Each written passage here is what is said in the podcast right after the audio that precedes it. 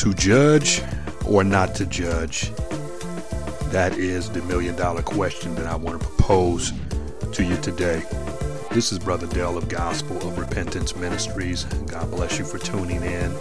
And yet again, I'm going to bring to you the theme.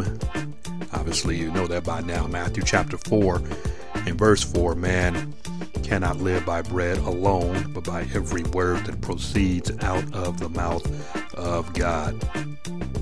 Yes, my brothers and sisters, my friends, we must have our soul food.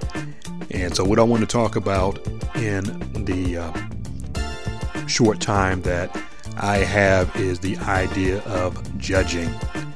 We don't like that word. That's a uh, that's a bad word in our society, especially when it comes to people thinking they have the right to judge other people. And the fact of the matter is, we, when people often judge one another, they do it in, in the wrong way. They do it in a hypocritical way. And that is the wrong way to judge. I mean, oftentimes people will judge others when the person that's doing the judging has the same problems or even more problems than the person that they are judging. And that is a person that, that is definitely two faced and hypocritical, and that's something that we all hate.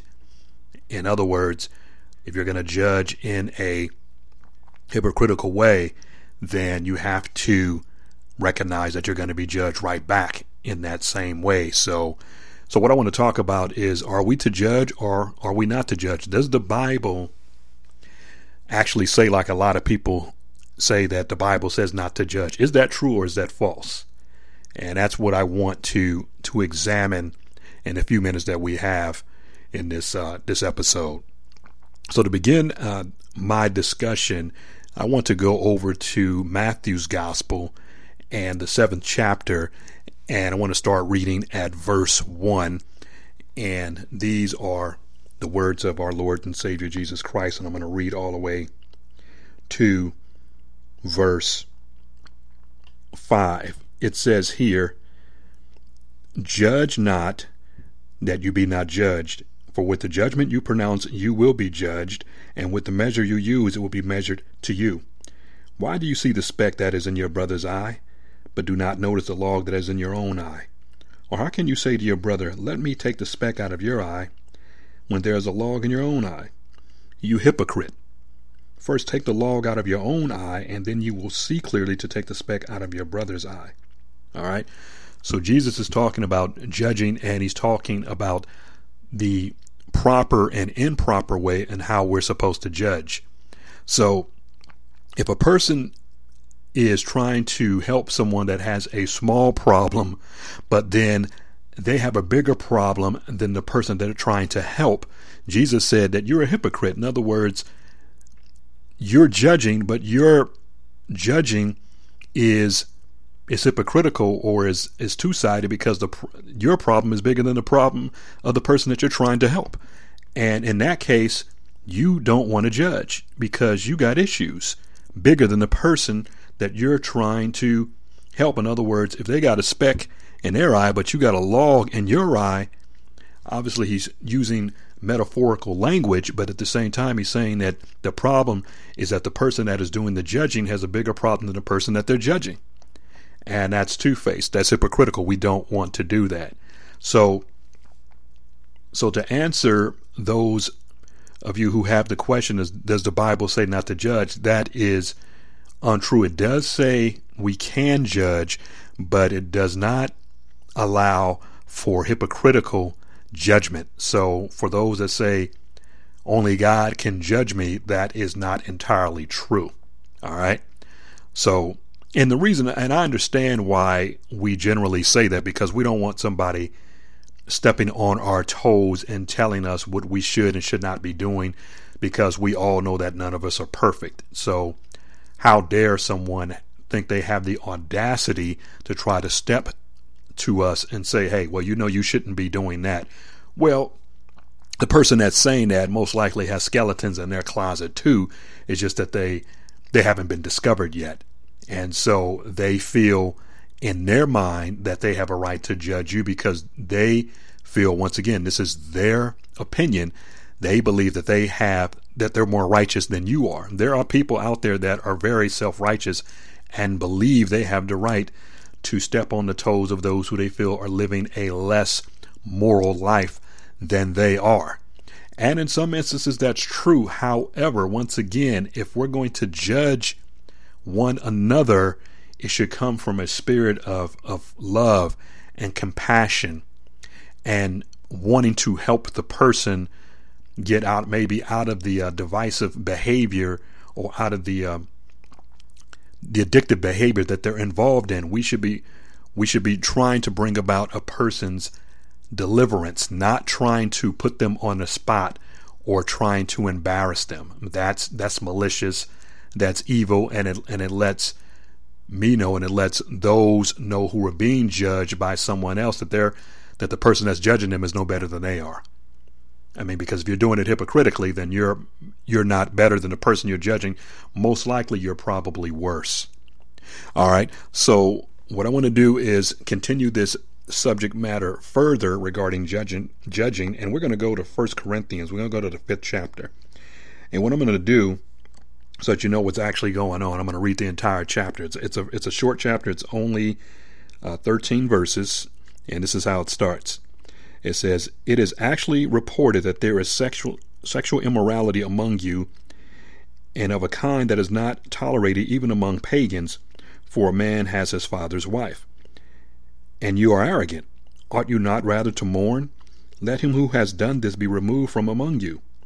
For though absent in body, I am present in spirit. This is Paul the Apostle speaking to the uh, Corinthian church. And as if present, I have already pronounced judgment on the one who did such a thing. When you are assembled in the name of the Lord Jesus, and my spirit is present with the power of our Lord Jesus, you are to deliver this man, listen to this, to Satan for the destruction of the flesh, so that his spirit may be saved in the day of the Lord. Your boasting is not good. Do you not know that a little leaven leavens the whole lump? Verse 7 Cleanse out the old leaven that you may be a new lump as you are really are unleavened. For Christ, our Passover lamb, has been sacrificed. Let us therefore celebrate the festival not with the old leaven, the leaven of malice and evil, but with the unleavened bread of sincerity and truth. Verse 9 I wrote to you in my letter not to associate with sexually immoral people, not at all, meaning the sexually immoral of this world, or the greedy and swindlers or idolaters, since then you would need to go out of the world. I'll go back to that in a moment. But now I am writing to you not to associate with anyone who bears the name of brother if he is guilty of sexual immorality or greed, or is an idolater, reviler, drunkard, or swindler, not to even eat with such a one. For what have I to do with judging outsiders? Is it not those inside the church whom you are to judge? Did you get that? Verse 13, the last verse in the chapter. God judges those outside.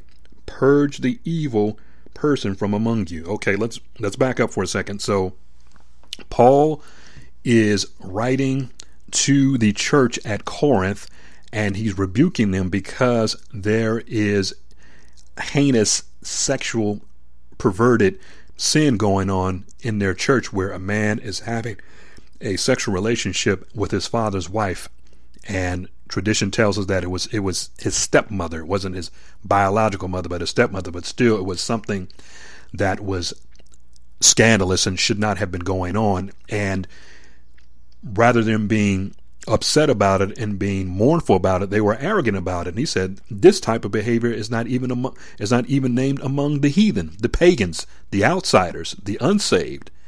And so this was happening in the church of our Lord and Savior Jesus Christ. And Paul said, I've already judged this person. In other words, cut him off. Cut him off. In other words, uh, you what he meant by that is you have to bind that person. In other words, you have to cut them off from the assembly because they're acting like they're not a believer. And he went on to say, deliver such a one over to Satan for the destruction of the flesh so that his spirit may be saved in the day of the Lord. In other words, if he's going to continue to behave in such a way that is ungodly and evil, then it'd be better off that he's dead. That's in, that's in essence what Paul is saying. In other words, The man should just be, if he's not going to repent, if he's not going to stop his destructive behavior, then he needs to be, he needs to die because his presence in the church is defiling. It's, it's a corruption. It's making the church impure. And that's why it says get rid of, get rid of that leaven. I mean, get rid of, you know, become a new lump. And so, therefore, that is a case where we are to execute judgment. If a member of the church is in sin, we as a body are supposed to confront that sin. So we are to judge in that instance. And notice what he notice what Paul said at the end of the chapter. He says, "For what have I to do with those judge, judging outsiders? Is it not those inside the church whom you are to judge? God judges those outside. So God is ultimately the judge of the unsaved. We know that because the Bible tells us that, and clear descriptions of that uh, are given in the uh, last book of the Bible, the book of Revelation. So we are to judge one another when a brother or sister is in sin, in unrepentant, habitual, just continuous, ongoing sin. And like I said, the purpose behind that is that that person has allowed themselves to be blindsided by their sin. Their flesh has taken control. They're, they're, in essence, which, which means they're out of control and they need to be brought back to where they need to be. They need to return to their first love. They need to return to the Lord Jesus Christ and they need to stop behaving wickedly. So there is a case we where we judge. It didn't say that we judge the outside world because God judges the outside world, but we're to judge those within the church, our brothers and our sisters. And once again, the way we do that is we do it the way Jesus said to do it. I mean, we, we don't do it hypocritically. We we make sure our own lives are in check, that we're living a life that is above reproach, and we're living a life that's holy. Course, we can't be perfect, but we there should be a consistency of of righteous living if we're in Christ and if we're endeavoring to live a life that's pleasing to Him so that we can help those who are living a life that's carnal, a life that's fleshly, a life that is uh, ungodlike. All right? So, this is a case where we are to judge, and it's our brothers and our sisters in Christ. This is what he said. I mean, like I said, and it's in regards to sin. Now I'm going to go to the next chapter, which is the sixth chapter, First Corinthians, and it's going to appear to contradict chapter five.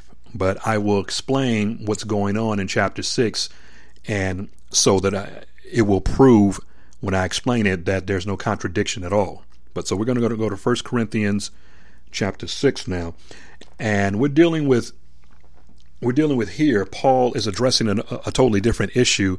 It's about believers suing one another. And so, so I want to read a part of this one too. And it says here that when one of you has a grievance against another, does he dare go to the law before the unrighteous instead of the saints? Or do you not know that the saints will judge the world?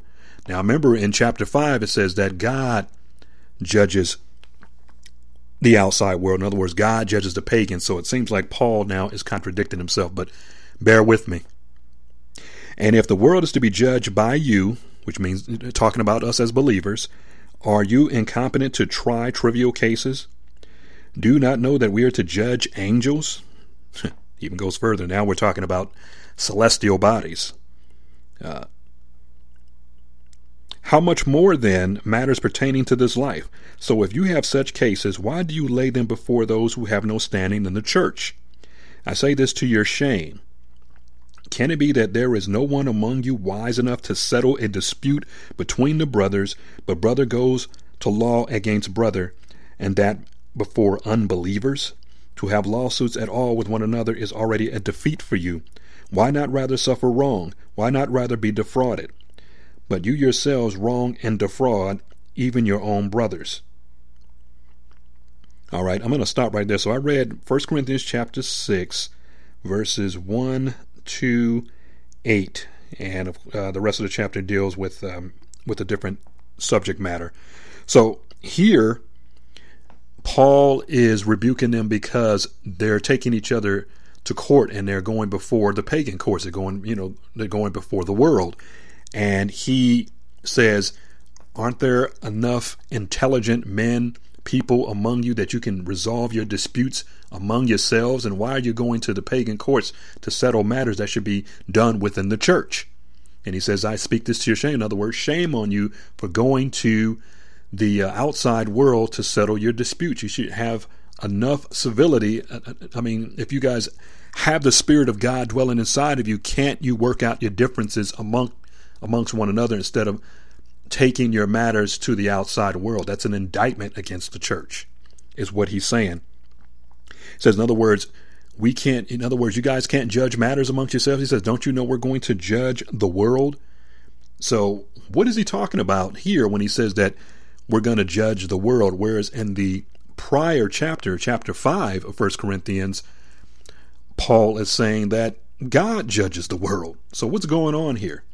So, we're talking about two different subject matters, of course, and we're talking about two different periods of time or dispensations. Now, in chapter 5, he was dealing with the here and now, you know, during his time, which of course was in the first century uh, AD.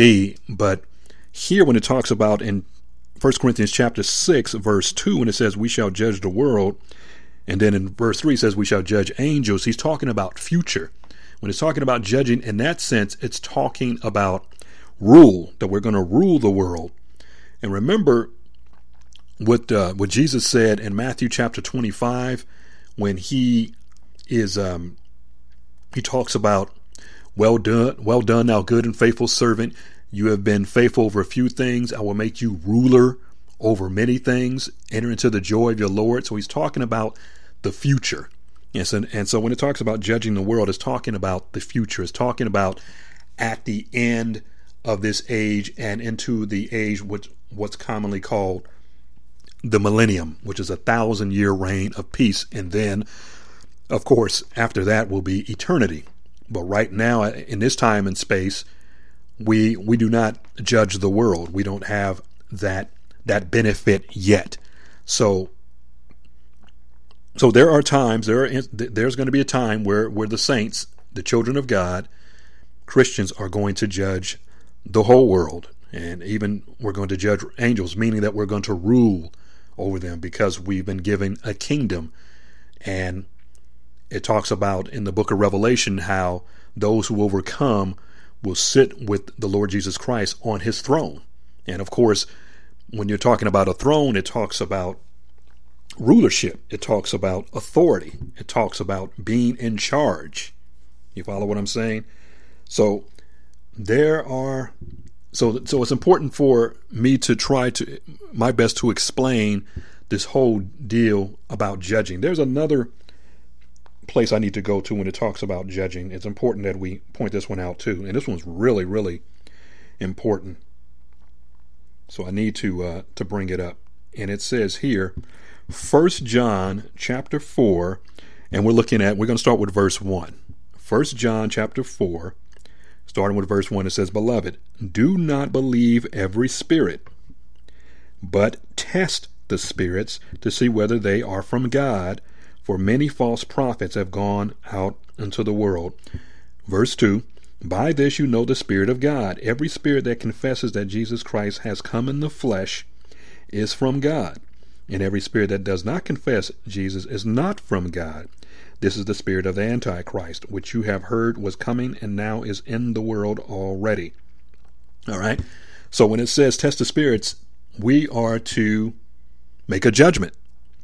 In other words, when you test something, you're you're examining it. And the elder John is telling his his readers, which were he, he considered his children in the faith, to to make a judgment, to make an evaluation, to consider.